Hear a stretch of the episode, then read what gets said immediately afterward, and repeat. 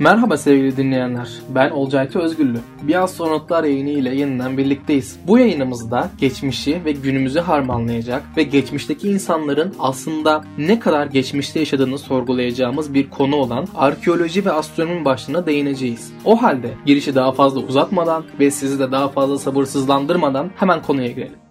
Nedir arkeoloji? Arkeoloji farklı yöntemlerle ortaya çıkarılmış kültürleri, sosyoloji, coğrafya, tarih, etnoloji gibi birçok bilim dalından yararlanarak araştıran ve inceleyen bir bilim dalıdır. Türkçe'ye yanlış bir şekilde kazı bilim olarak çevrilmiş olsa da kazı arkeolojik araştırma yöntemlerinden sadece bir tanesi. Arkeoloji asıl olarak insanlığın kültürel geçmişini, kültürlerin değişimini ve birbirleriyle olan ilişkilerini inceler. Arkeoloji kelimesi ise Yunanca'daki arke ve logos kelimelerinden türemiş bir kelimedir. Kelime anlamı olarak da eskinin bilgisi ya da eskinin bilimi, eskinin öğretisi, eskinin tanımlanması ve eskinin ortaya çıkarılması anlamlarına gelmekte. Hangisini isterseniz onu kullanabilirsiniz yani. Gördüğünüz gibi arkeoloji de tıpkı diğer bilim dalları gibi tüm bilimlerle iç içe başlı başına bir bilim dalı. Özellikle 1800 yılların başından itibaren oldukça popüler olan bir bilim dalı olduğunu söylersek pek de yanılmış olmayız. İlk büyük çaplı kazılar 18. yüzyılda milattan sonra 79 yılında patlayan Vezüv yanardağının püskürttüğü lavların ve küllerin altında kalan eski Pompei ve Herculaneum kentlerinde yapılmış. Yine aynı yüzyılda İngiliz arkeolog John Frere taştan yapılmış aygıtlarla soyu tükenmiş bazı hayvanların kemiklerini bir arada bulmuş. Frere bu aygıtları yapmış olan insanlar ile soyu tükenmiş hayvanların aynı dönemde yaşadıklarını da göstermiş. Ama hiç kimse yeryüzünde on binlerce yıl önce yaşamış insanların olabileceğine inanmak istememiş. Daha sonra bu bilgi bilim insanlarınca doğrulanmış olsa da tahmin edebileceğiniz gibi o zamana kadar Frere çoktan hayata gözlerini yummuştu.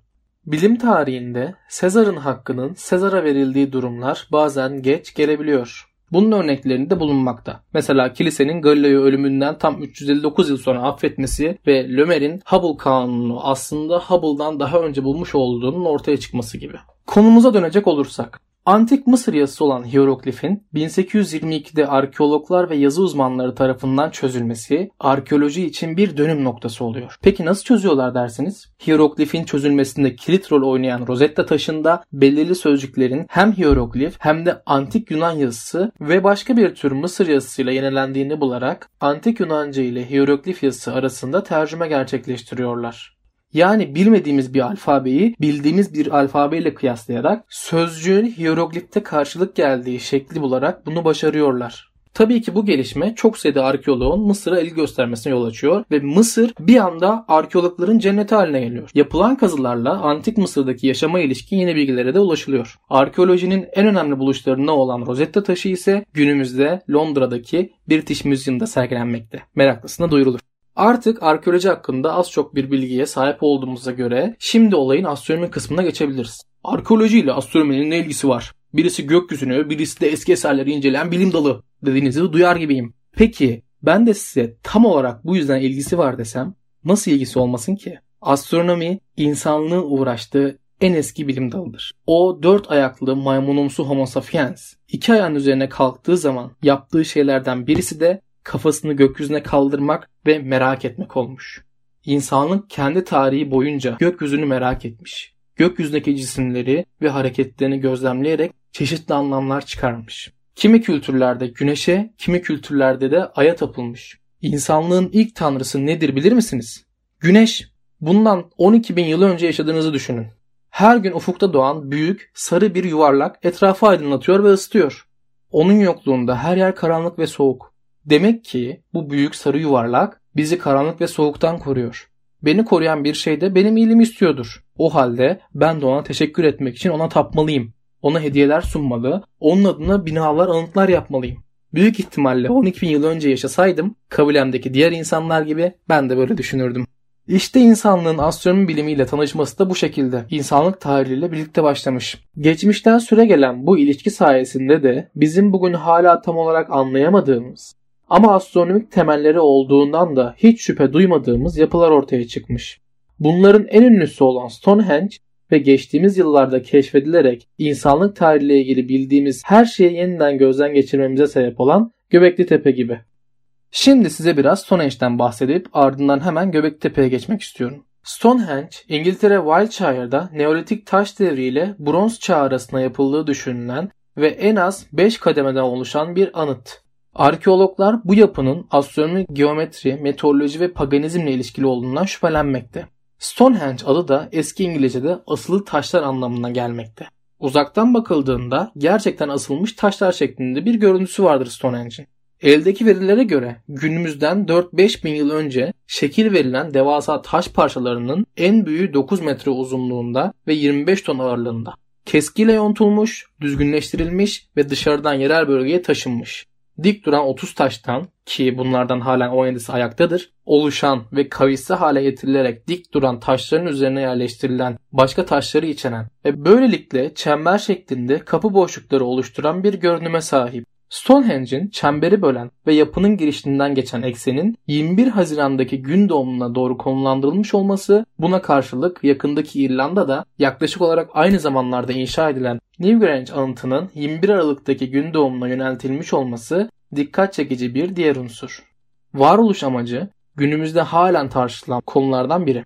İnşa sürecine dair hiçbir kaydın bulunmadığı bu yapı yaygın düşünceye göre pagan kabilelerine ait bir anıt olarak kullanılıyormuş. Kış dönemi işaretlemek için kullanılan bir gözlem evi gibi bir amaç taşıdığı da düşünceler arasında yer almakta. Amacı henüz net olarak bilinmese de yapının matematik ve geometrik bilgisiyle yerleştirilen taşlardan oluştuğu büyük kabul görüyor.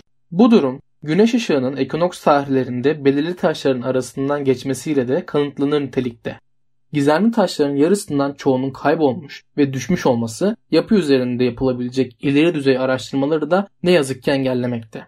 Ayrıca bazı arkeologlar Stonehenge'in altında daha kazılmayı bekleyen çok büyük bir yapı olduğunu ve şu an gördüğümüz yapının aslında çok daha büyük bir yapının sadece küçük bir parçası olduğunu dile getirmekte. Gelecekte Stonehenge'in altında bir kazı olacak mı bekleyip göreceğiz. Olur da yolunuz İngiltere'nin bu nadide yerine düşerse nacizane tavsiyemiz turlara tonla para vermek yerine otobüsle veya araç kiralayarak gitmeniz önünde.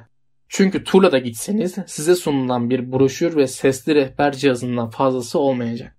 Gelin bir de güzel vatanımızın güzel ve görece yeni bir buluntusu olan Göbekli bahsedelim. Göbekli Tepe, Şanlıurfa il merkezinin yaklaşık olarak 22 kilometre kuzeydoğusunda bulunan Örencik köyü yakınlarında yer alan dünyanın bilinen en eski yapılar topluluğu. Bu yapıların ortak özelliği T biçimindeki 10-12 dikili taşın yuvarlak planda dizilmiş ve aralarından da taş duvarları örülmüş olmasıdır. Bu yapının merkezinde ise daha uzun iki dikili taş karşılıklı olarak yerleştirilmiş. Bu dikili taşların çoğunun üzerinde ise insan, el ve kol figürleriyle çeşitli hayvan ve soyut semboller kabartılarak veya oyularak betimlenmiş. Bu kompozisyonların bir öykü, bir anlatım veya bir mesaj ifade ettiği düşünülmekte.